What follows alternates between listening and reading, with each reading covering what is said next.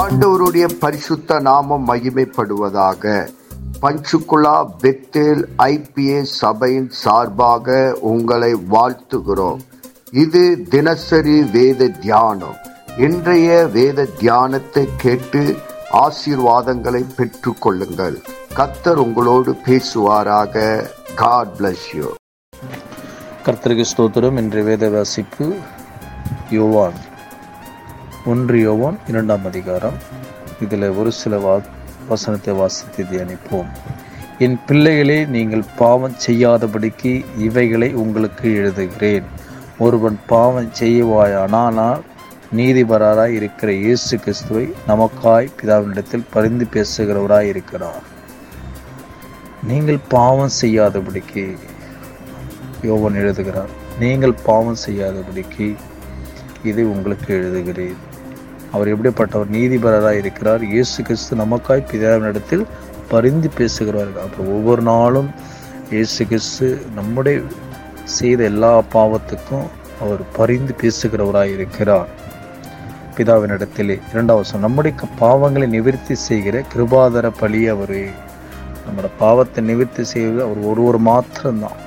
அவர் எப்படிப்பட்டவரா? கிருபாதர பலியே அவரே. நம்முடைய பாவங்களை மாத்திரமல்ல சர்வலோகத்தின் பாவங்களை நிவர்த்தி செய்கிற பலியாக இருக்கிறார் எப்படி பண்றாரா நம்முடைய சர்வ லோகத்தின் பாவத்தை அனைத்துக்கும் அவர் எப்படிப்பட்டவராக இருக்கிறாரா?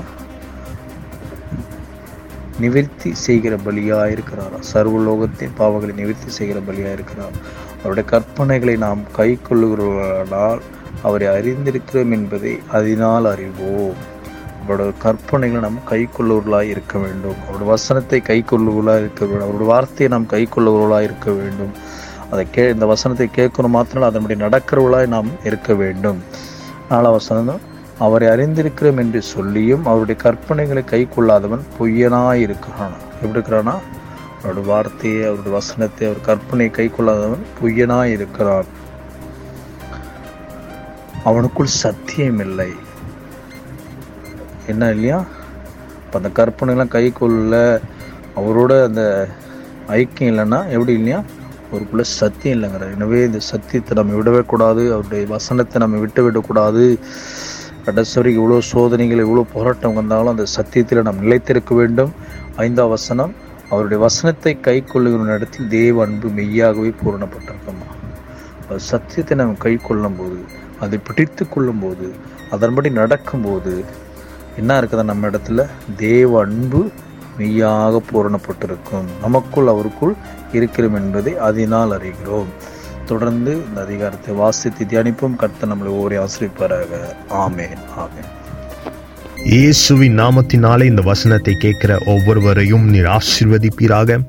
உன்னி வேதத்தின் ரகசியங்களை அறிய ஆவிக்குரிய ரகசியங்களை அறிய எங்கள் கண்களை நீ திறந்தருளுவீராக. இயேசுவின் மூலம் ஜெபம் கேளும் நல்ல பிதாவே. ஆமேன்.